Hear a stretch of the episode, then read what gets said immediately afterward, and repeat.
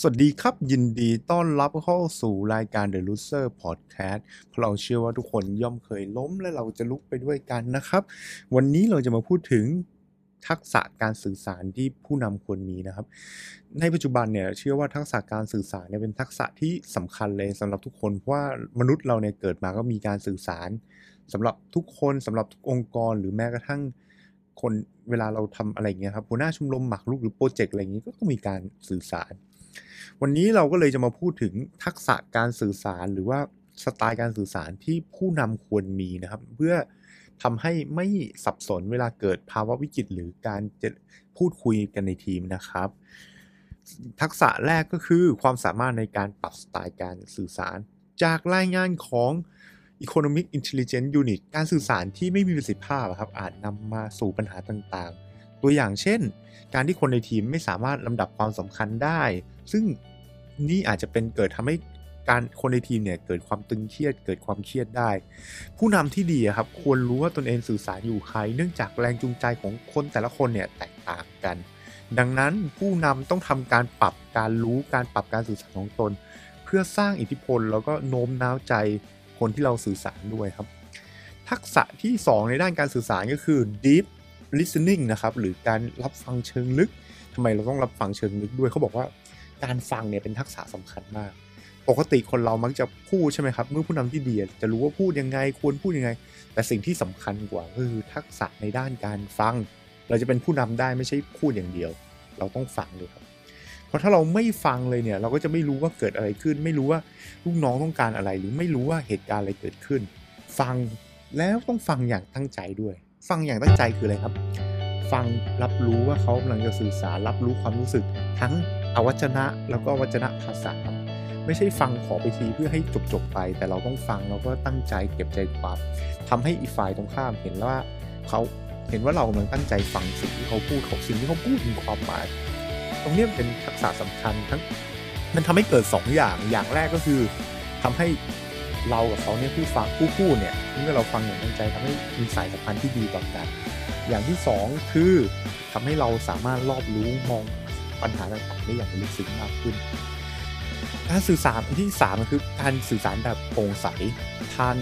คาเลนซี่หรือความแบบสื่อสารแบบตรงไปตรงมานั่นเองเปิดโอกาสการสื่อสารพูดคุยกันได้ โดยไม่มีอคติ หรือทำให้พนักงานหรือทำให้ลูกน้องเนี่ยรู้สึกว่ามีอำนาจในการแบ่งปันความคิด ไม่ใช่เป็นพวกคิดโอใช่ไหมครับไอเออร์เพสออฟเนียนเราไม่จำเป็นต้องมีความเห็นอยู่คนเดียวอาจจะเป็นเอาความเห็นของลูกน้องมาใช้ก็ได้ก็ไม่ผิดการตอบมาครับคือความชัดเจนหรือ clarify แน่นอนอยู่แล้ว การสื่อสารที่ดีต้องตรงไปตรงมาชัดเจนไม่ใช่อ้อมห้าโลกหกโลกอะครับ เราสื่อสารเลยต้องการอะไรบอกอะไร แล้วสื่อสารเนี่ยสิ่งนี้เราพูดไปเพื่ออะไร ให้ให้ลูกน้องเห็นภาพรวมว่าทำไมต้องการสิ่งนี้ อันนี้คือความชัดเจนทักษะที่ 5 คือความสามารถในการตั้งคำถามแบบเปิดอันนี้ยากนะครับเราอาจจะต้องตั้งคำถามช่วยเล่าเรื่องนั้นให้ฟังเพิ่มเติมได้ไหมช่วยอธิบายเกี่ยวกับสิ่งที่คุณสื่อสารมาได้ไหมอธิบายเพิ่มแต่ไม่ใช่แบบ แล้วไงโซวอสอะไรเงี้ยครับมันมันไม่ได้ทำให้เกิดประโยชน์ อันต่อมาก็เชื่อมโยงกันคือความเห็นอกเห็นใจหรือ empathy เขาบอกว่าเราไม่มีทาง เข้าใจอีกฝ่ายได้เต็มที่หรอกแต่เราต้องพยายาม เฮ้ยทำไมเขาถึงมีปฏิกิริยาอย่างนั้นทำไมเขาถึงเป็นแบบนั้น แล้วเราก็จะได้สื่อสารอย่างเข้าใจมากขึ้น ทักษะที่ 7 นะครับคือ open body language ภาษากายที่เป็นบวกบอกแล้วนะครับว่าการสื่อสารเนี่ยมันไม่ใช่แค่วัจนภาษาเขาบอกว่าส่วนใหญ่ของการสื่อสารเนี่ยเกิดจากอวัจนภาษาทั้งน้ำเสียงทั้งท่าทาง เพราะฉะนั้นการสื่อสารที่ดีเนี่ยการที่ทำท่าทางการที่ใช้น้ำเสียงที่ดีเนี่ยมันก็ทำให้ มันก็ทำให้คนรับฟังได้ดีขึ้นการสื่อสารเข้าใจกันได้อย่างมากขึ้น ทีนี้การที่เรามีเขาเรียกอะไรว่าการภาษากายอะที่ดีเนี่ยมันทำให้สร้างแรงบันดาลใจได้ เราไม่ควรพูดด้วยสีหน้าที่เครียดขมวดคิ้วตลอดเวลาแต่ให้สบสายตาเพื่อสร้างความสนใจและสร้างความสัมพันธ์กับลูกทีมของเรา